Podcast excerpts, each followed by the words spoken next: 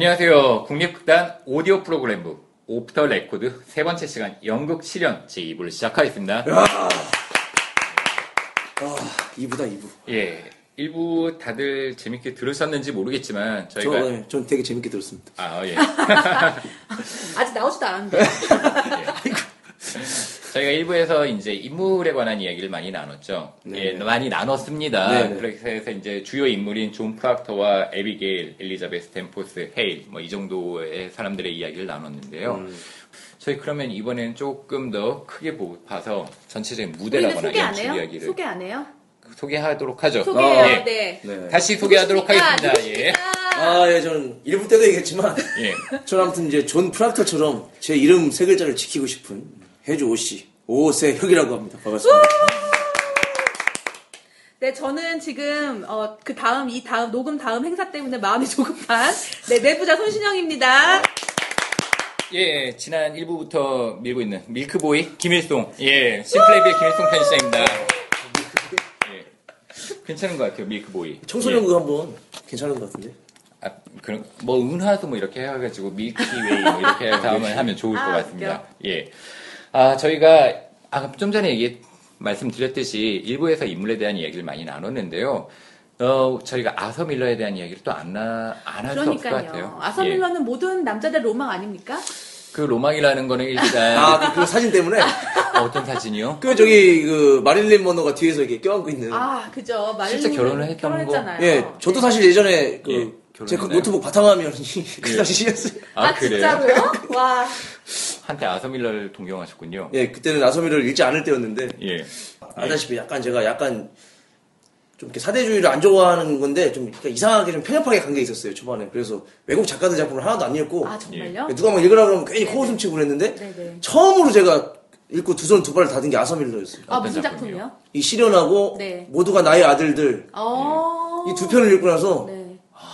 내가 괜히 좀 코웃음 쳤구나 음. 그랬는데 또 마릴린 멀로 얘기까지 들으니까 예. 뭐 그냥 완전히 이거는 뭐 제가 봤을 때뭐 예. 아무튼 되게 존경합니다 그리고 남자들의 로망인 이유가 하나 더 있는 것 같아요. 뭐, 그 메카시 광풍이 불었을 때 엘리아 카잔이라고 자신과 함께 오랫동안 작업을 했던 연출가가 음 자신의 이름을 얘기를 했잖아요. 저 고발했죠. 고발을 했죠. 네. 하지만 아서밀러 같은 경우에는 누구도 고발하지 않고 음. 묵묵하게 그것을 감당해냈죠. 음... 그리고 예. 감당할 수 있었던 건 그 옆에 마릴린 문로가 있었기 때문이죠. 아 그런가요? 그럼요. 청문회 때 불려갔잖아요. 아, 그 사건을 모르시는구나. 아니요, 아니요. 마를린 몰로가 있었기 때문이라는 생각은 또 안 해봤습니다. 왜냐하면 마릴린 문로가 옆에서 그 남편이 그 공산주의자입니까? 그 청문회 예. 같이 같이 나갔어요. 그래서 예. 남편이 공산주의자입니까?라고 얘기했더니 아닙니다.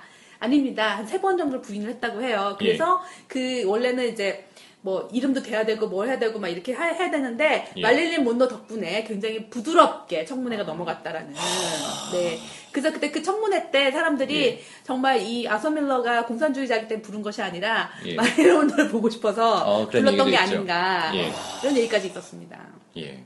갑자기 눈물이 날 것 같네요. 아, 방금 눈물까지 왜 아니 그래요? 그냥 되게 좋은 메카시 얘기를 했는데 사실 그 광풍을 조금 지난 다음에 이 작품을 썼죠. 그리고 이 작품을 보통 그 전 작품 같은 경우에는 다 당대 이야기를 했었는데 이게 이제 처음으로 오래전 이야기를 가지고 와서 했다라고 합니다. 네네. 이 아까도 이야기했지만 이 이야기는 1692년에 메사추세츠 메사추세츠 주 세일럼에서 있었던 실화를 바탕으로 한 거였죠.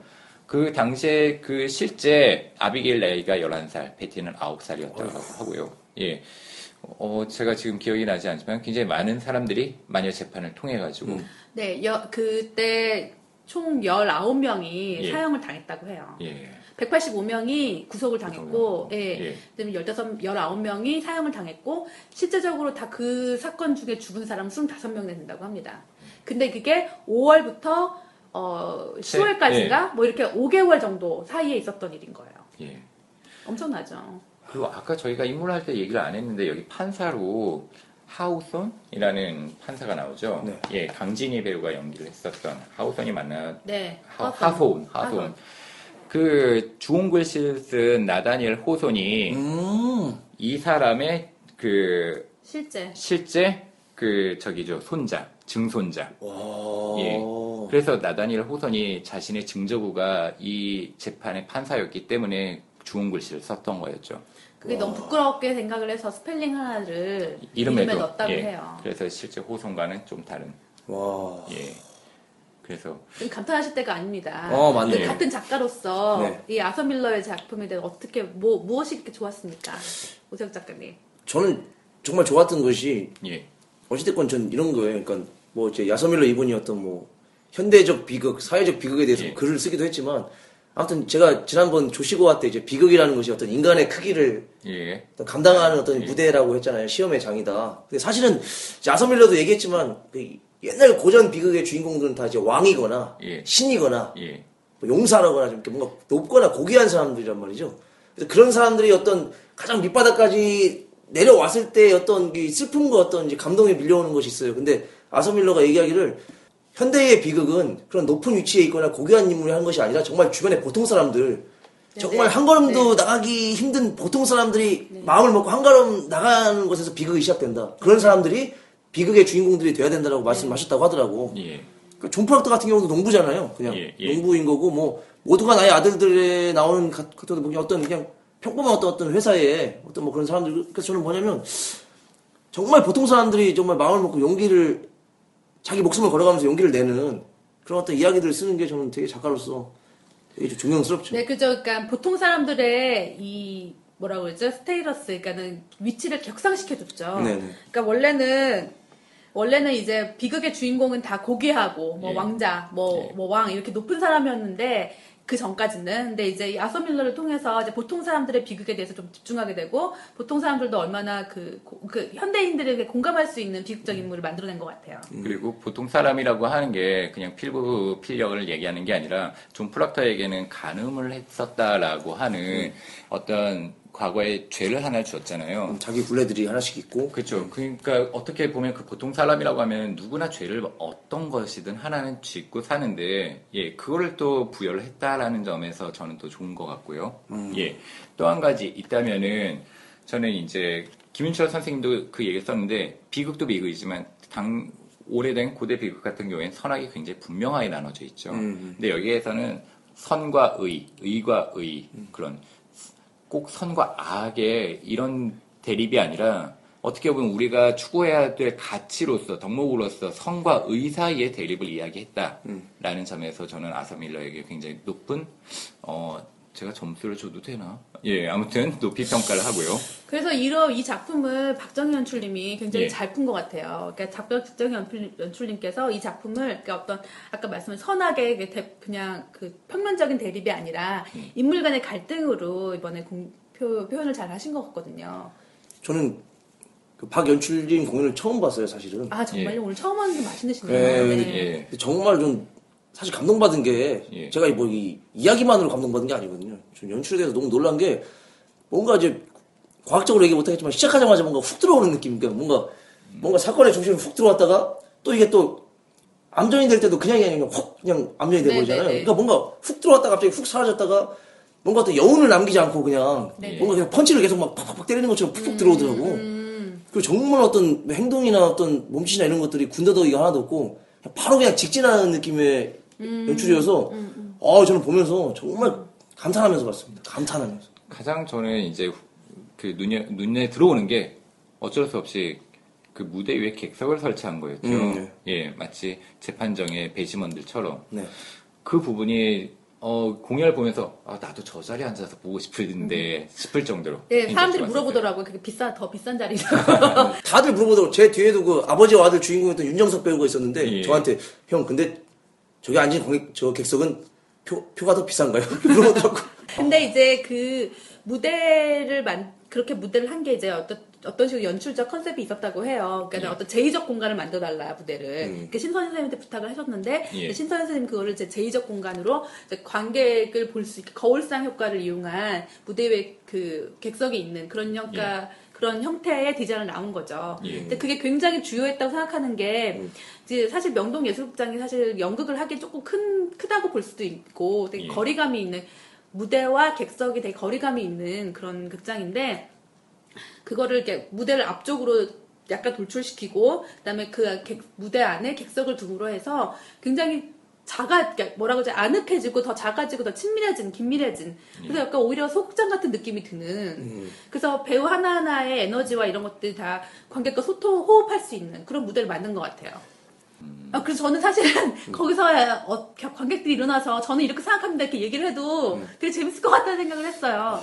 네. 막그 배우들이 막 하다가 막 존파트가 그 막 그 관객들 앉은 관객들 가리키면서 어? 예. 이 마을 사람들이 뭐 그러니까, 생각이 그러니까. 있습니까? 막 얘기할 때 되게 좀 한국 사람들 착한 것 같아. 다 정말 이렇게 반성, 되게 반성하는 표정으로 고개를 좀 숙이더라고. 사실 뭐 그런 게 뭐, 아니, 나쁜 분들은 아닐 것 같은데 어, 좀 뭐, 아무튼 좀더 적극적인 연기는 아니지만 아무튼 소극적으로 다 연기를 하고 네, 계셨네요. 소극적으로라도 그 예. 어, 인물들에게 굉장히 공감하고 좋았던 것 같아요. 예. 아, 덕분에 배우들은 굉장히 힘들었을 것 같아요. 숨을 공간이 없으니까. 아니, 보통 대회 공연장이나 아무튼 맞아요. 네. 뒤돌아서면 그때부터는 약간 아, 그렇죠. 긴장도 풀수 네. 있고 이완할 수 있고 실수가 있는데 한순간도 긴장을 놓칠 수가 없으니까 놓을 수가 없으니까 사실 그 긴장은 객석에 앉아서 공연 기다릴 때부터 예. 서로 이제 무대 위에 관객들하고 그냥 객석 관객들하고 마주보고 있으니까 예.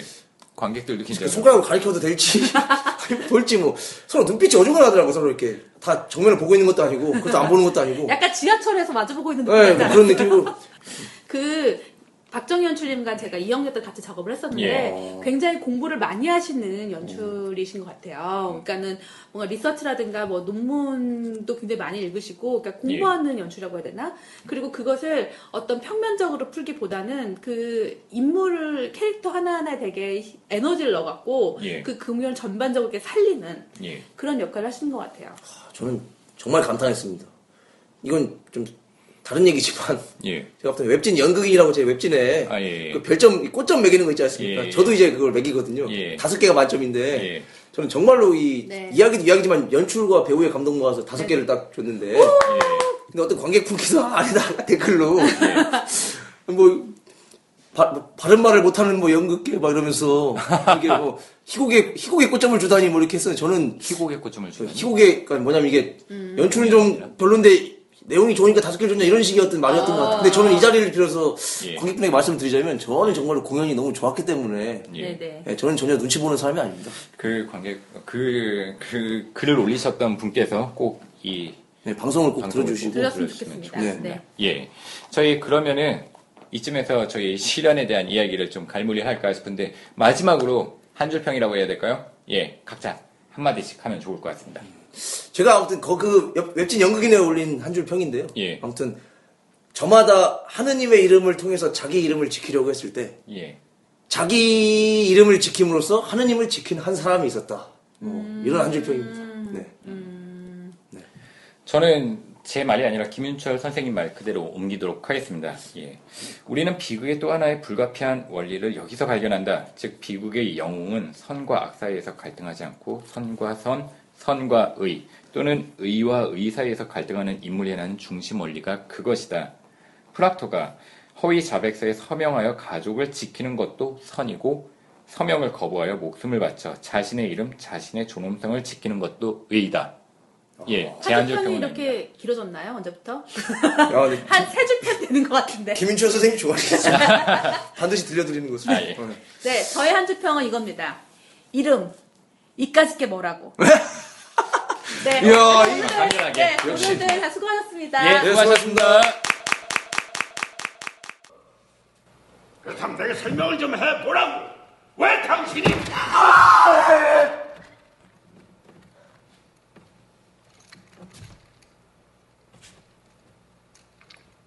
내 이름이니까 내 평생에 다른 이름은 가질 없기 때문이니까 내가 거짓말을 했고 그 거짓에 서명을 했기 때문이요.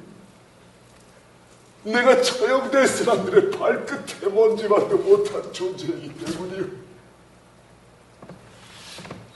이름도 없이, 이름도 없이 나보고 어떻게 살란 말이야. 내가 당신께 영혼을 드렸으니 내 이름, 네, 내 이름만은 좀 남겨놓으시오.